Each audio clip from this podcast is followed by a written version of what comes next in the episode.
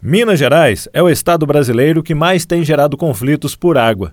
Dos 350 registrados em 2020, 125 foram em Minas. Isso é o que mostra o levantamento da Comissão Pastoral da Terra de 2020. Para falar sobre este assunto, nós vamos conversar com um agente da Comissão Pastoral da Terra, Alexandre Gonçalves. Alexandre, primeiramente gostaríamos de agradecer a sua atenção e disponibilidade em conversar conosco. E eu gostaria que você começasse falando sobre este levantamento feito pela Comissão Pastoral da Terra. Esse levantamento, ele de início era tem um nome, caderno de conflitos, que a gente vai registrando os conflitos por, por terra ao longo do Brasil. E desde 85, de alguns anos para cá, em função é, de uma necessidade de, de um aprimoramento dos dados, a gente começou a registrar os, os conflitos por água.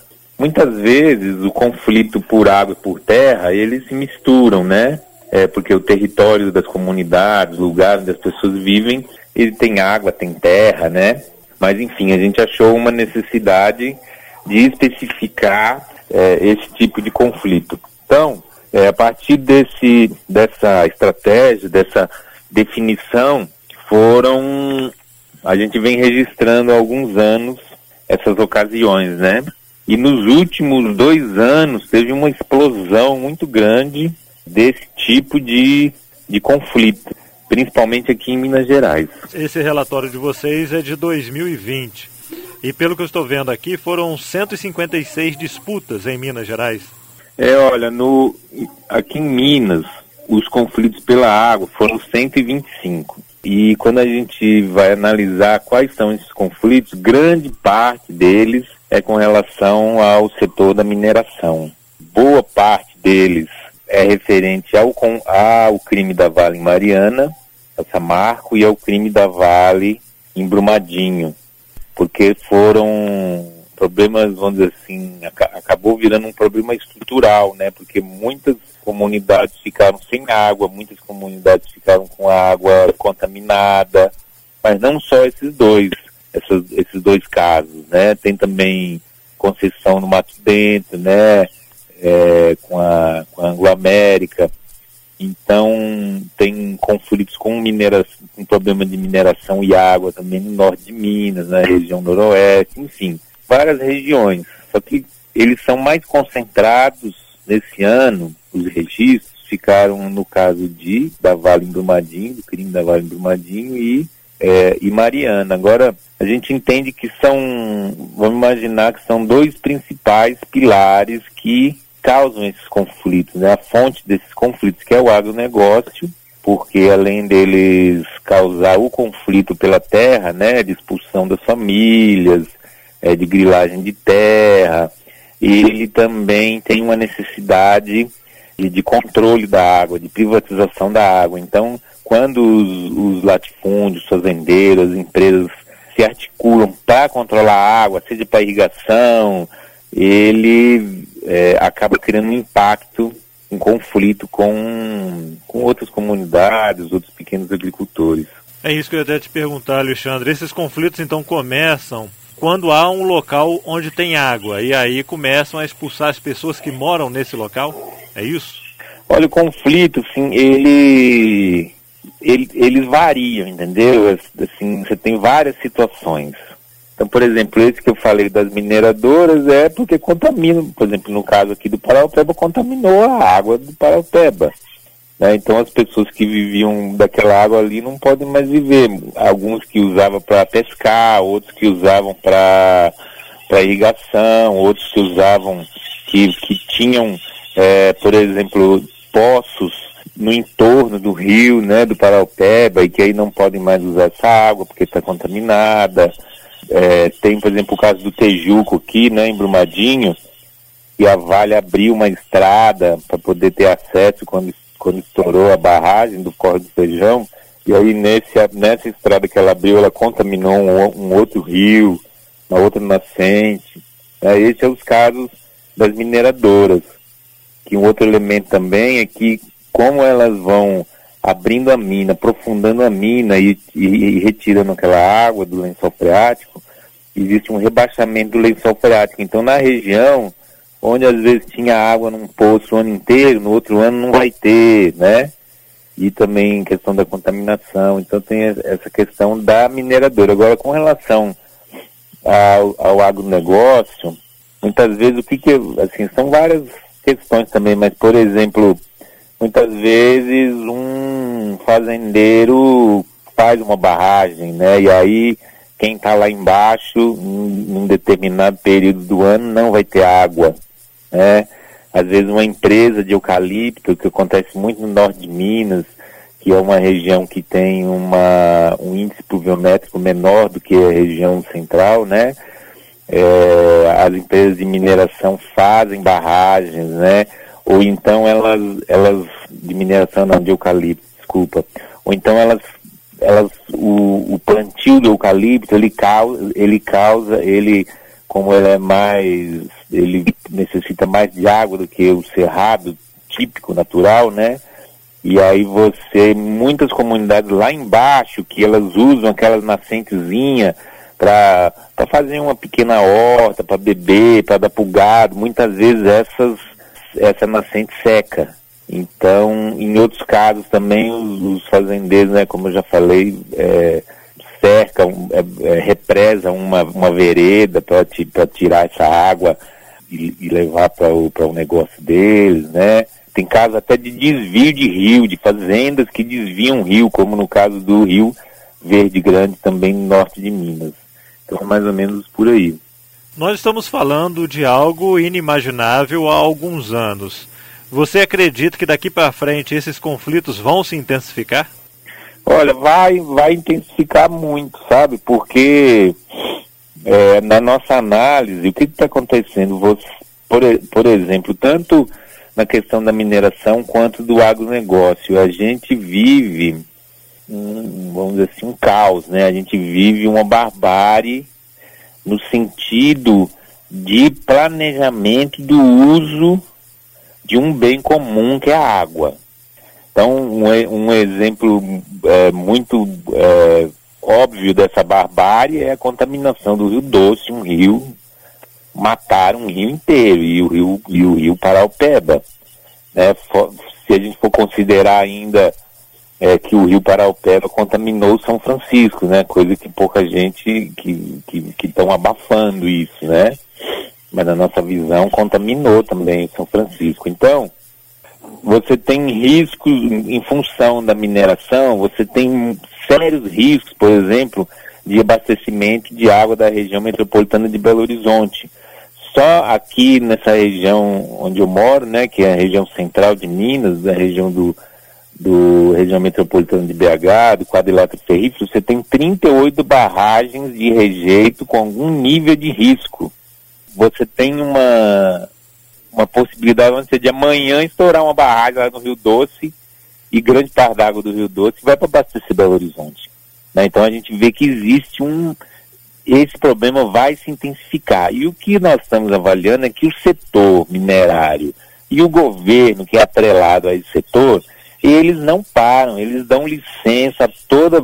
É, de, depois que estourou Brumadinho até mais ou menos março desse ano, eles deram 60 licenças para as empresas, 60 licença ambiental. Né? Então, como, como virou um chavão aí, abrir, é, abrir a porteira né, para a boiada passar. É o que está acontecendo em Minas Gerais. Esses grandes projetos, eles têm um total apoio do Estado, um total apoio do, da, do sistema ambiental de licenciamento, né, totalmente atrelado ao setor minerário, e eles estão cada vez mais aprofundando nesse processo de exploração. E aí ninguém sabe o que, que vai dar isso.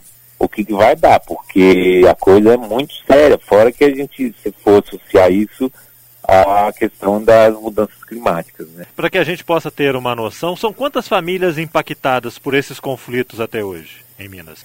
Em Minas Gerais, são 4.802 famílias com 20, 125 conflitos. É interessante notar, por exemplo, essa relação entre a mineração e os conflitos, né? Por exemplo, no Brasil tiveram 350 conflitos pela água. Em Minas, desses 125 em Minas Gerais. Ou ano seja, passado foram 128. Metade, né? É, no passado foram 128. Então o estado assim que desponta, nós somos campeões, sabe, nesse quesito. Por exemplo, o segundo maior estado, que é, que é o estado do Pará, são 31 conflitos. Você pega, por exemplo, na Bahia, né, que é uma região que, que tem uma região muito semiárida, muito grande, você tem 26 conflitos. Em Minas Gerais, 125. E para mudar essa realidade, Alexandre, para reverter esta situação, o que, que precisa ser olha, feito? Olha, na nossa avaliação é um problema estrutural. Né? Então, por exemplo, esse modelo do agronegócio, ele estruturalmente ele vai causar, ele vai causar impacto. Ele vai causar violência contra, contra as famílias, ele vai causar destruição ambiental, destruição da água, destruição do cerrado, dos outros biomas. E o modelo minerário também, dessa forma que está, ele, essa forma de exploração, né, centrado, em grandes empresas, centrado sempre na exportação, né, 90% do que é do que é explorado aqui é exportado, a gente cumpre um papel de colônia ainda, né? É, se não tiver uma sinalização, então uma mudança, uma sinalização concreta, objetiva, não aquelas conversinhas que fica de sustentabilidade, que é tudo para inglês ver, né? Isso é tudo para enganar. Porque, na verdade, se você não tiver uma mudança nesse modelo, é, a gente vai rumar para, para uma situação ainda mais complicada. Por exemplo, na agricultura, é, o que a gente faz, o que a gente trabalha, o que a gente defende, nós da pastoral, é a questão da agroecologia, a questão é, das reservas, das reservas extrativistas com pessoas dentro, a questão da reforma agrária, da regularização dos territórios é, quilombola, dos territórios de pescadores, dos territórios indígenas, porque e, e a potencialização da agricultura familiar, porque é essa agricultura que produz alimentos, né? O agronegócio ele produz commodity, que grande parte disso sai sai, é, sai do país, vai é, produzir proteína animal que o povo hoje nem está mais comendo, de tão caro que está. Então a gente acha que existe uma alternativa, né? Que é principalmente essa questão da agroecologia, da reforma agrária, da regularização dos territórios. Mas esse governo que está aí, ele quer exterminar essas, essas ideias, né? Eles eles querem é destruir tudo, destruir a Amazônia, o que a gente está vendo aí, a questão do fogo, da grilagem e tal. E na questão minerária é uma questão bem complicada, né?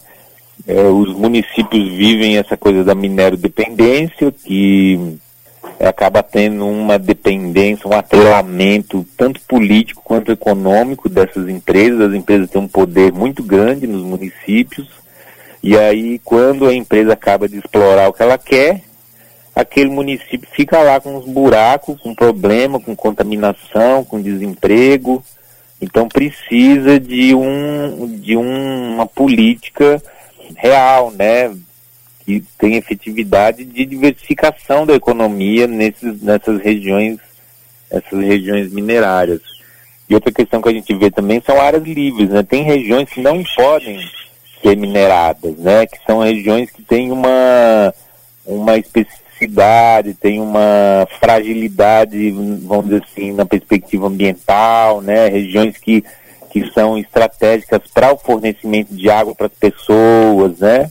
Então, é, tem também essa, essa bandeira de luta, que são territórios livres de mineração, porque são territórios que têm, além da, de uma função de, de, resguardar pessoas que vivem ali, também os bens naturais importantes é, para todo mundo, né? Como diz, como diz Papa Francisco, né? Tudo está interligado, essa questão da, da ecologia integral, que é uma dimensão da ecologia que também é, envolve a ecologia humana, né? A gente entende a casa comum como uma uma unidade, né? Um todo, uma e se a gente destrói, nós vamos destruir, nós vamos destruir nós mesmos, né, os seres humanos. E vale ressaltar aqui, Alexandre, que quando se fala em agronegócio, nós não estamos falando da agricultura familiar, né? Que é muito diferente, né?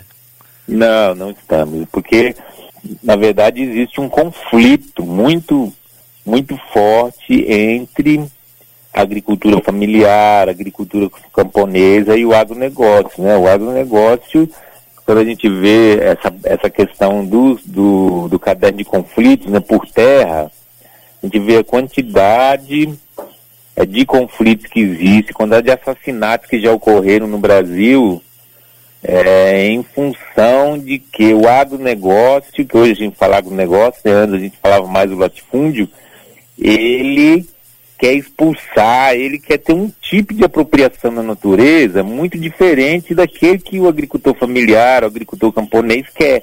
Porque o camponês, ele tem que viver ali na terra a vida inteira. Os filhos dele vão viver ali, os netos dele vão viver ali, gerações vão depender ali daquele lugar. Então você, como, como a casa, você tem que cuidar da casa, você tem que cuidar das nascentes, cuidar do solo, né? Cuidar de uma reserva, uma reserva ambiental, das áreas comuns. E o olhar do agronegócio não é esse, é você, se tem mata, você tira mata, se tem terra, você taca adubo, taca veneno e produz até na hora que desce. Tem água, você barra, né? E aí na hora que aquela área não dá mais conta, você passa para outra. É um pouco essa essa lógica do agronegócio que é muito contrastante, diferente da lógica da, da agricultura familiar, da pequena agricultura, da agroecologia. Ok, Alexandre, mais uma vez eu gostaria de agradecer a sua atenção e disponibilidade de conversar conosco parabenizá-lo aí pelo trabalho e desejar sucesso. Tá, beleza. E precisando de aprofundar algum outro tipo de informação, né? Às vezes também, se quiser saber de algum detalhe, a gente está à disposição. Conversamos com o agente da Comissão Pastoral da Terra, Alexandre Gonçalves, falando acerca do levantamento feito pela CPT, que mostra que Minas Gerais é o estado brasileiro que mais tem gerado conflitos por água no país. Jefferson Machado, da Rádio Difusora HD, para a Rede Arquidiocesana de Rádio.